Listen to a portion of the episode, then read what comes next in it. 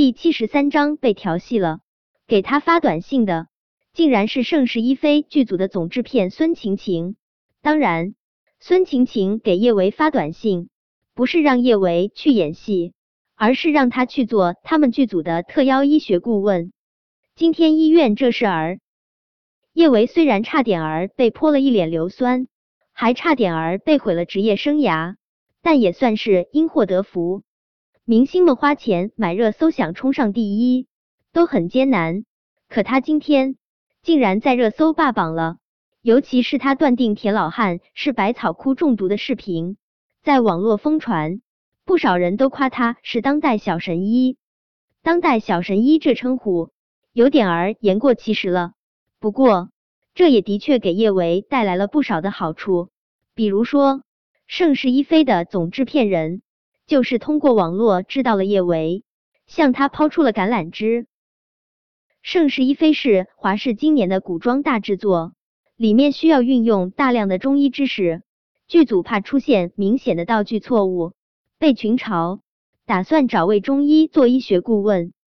孙晴晴看了今天叶维断定田老汉是百草枯中毒的视频后，就对叶维留了心。后来打听到叶维竟然是国医圣手秦明的关门徒弟，他当下就决定聘请叶维做他们剧组的医学顾问。国医圣手秦明，他们花多少钱都是请不到的，但能请到秦明最得意的徒弟，他们剧组最起码在中医专业这方面就不会被挑刺了。孙晴晴短信中说，叶维若是感兴趣，希望他能给他回个电话，这么好的机会。叶维当然不会错过。他回到小公寓后，就连忙给孙晴晴回了电话。孙晴晴性格特别豁达，见叶维同意，他当下就跟叶维谈了价格。盛世一飞拍摄时间是四个月，这四个月叶维只需要周末全天待在剧组，工作日晚上在剧组工作两个小时左右就好。叶维算了下，四个月下来。他其实也没在剧组工作多少天，他以为酬劳顶多也就是三五万，没想到孙晴晴说每个月给他三十万的酬劳，三十万一个月三十万，四个月下来就是一百二十万，那样他不仅能还清小舅舅的一百万，还能剩下二十万。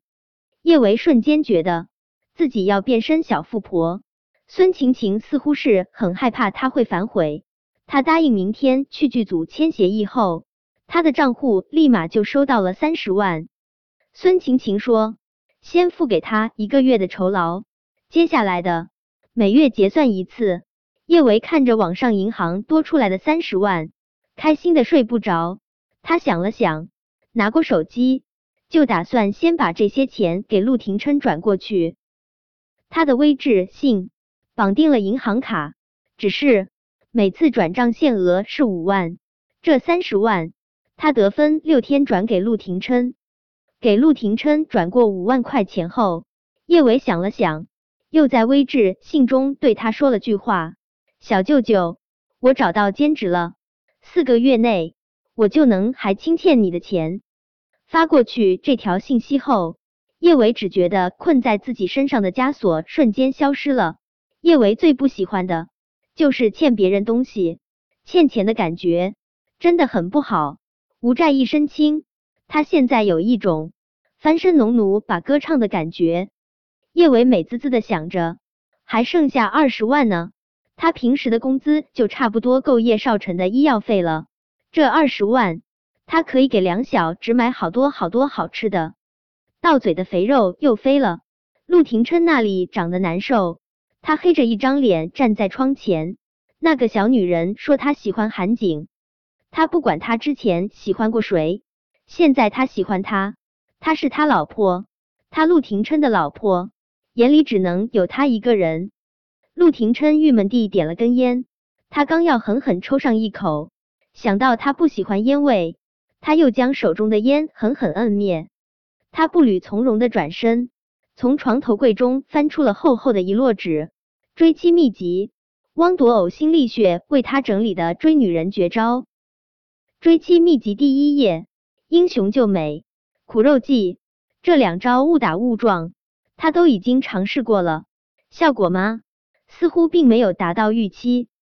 不过，本着对汪铎的信任，陆廷琛并没有把手中厚厚的一摞纸扔掉。他皱了皱眉头，就又翻开了一页。糖衣炮弹，死缠烂打。看到“死缠烂打”这个词儿，陆廷琛不由得蹙了蹙眉。他陆廷琛怎么能对一个女人死缠烂打？简直就是搞笑！虽是满脸的嫌弃，但陆廷琛还是拨通了汪铎的号码。明天周六，随时注意他的行踪。老大，你这是要要跟踪叶小姐？汪铎从被窝里面钻出来，不敢置信的问道：“他高贵冷艳、不可一世的老大，竟然为了一个女人要做变态跟踪狂？”陆廷琛没有否认，他傲娇的哼哼了一声：“嗯。”死缠烂打，说完直接挂断了电话。郑铎本来睡得正香，跟陆廷琛通完电话后，瞬间没有了睡意。他看着渐渐变黑的手机屏幕，忍不住幻想自家老大跟在叶维后面，化身牛皮糖死缠烂打的画面。汪铎笑得如同地主家的傻儿子，他有些期待傲娇禁欲的老大化身温柔小绵羊呢。陆廷琛给郑铎打完电话后，打算冲个冷水澡后休息。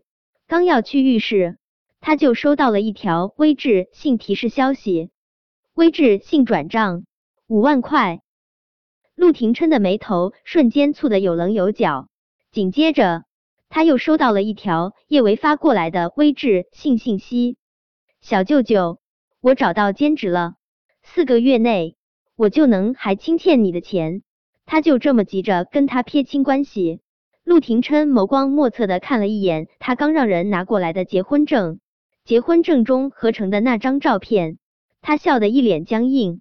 他含着一张脸，如同别人欠了他几个亿。这张合成的照片真的很不和谐，不过这么看着却是出奇的温馨。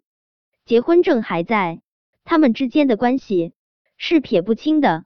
摸了下照片上叶维的小脸，陆廷琛的脸色瞬间多云转晴。他沉吟了片刻，给叶维回了几个字：“嗯，聘礼我收下了。”叶维以为陆廷琛是不会回复他的微智信消息的，没想到几乎是立马就收到了他的回复。看到微智信上跳出的几个字，他差点儿被自己的口水呛死。他不知道自己是不是又出现错觉了。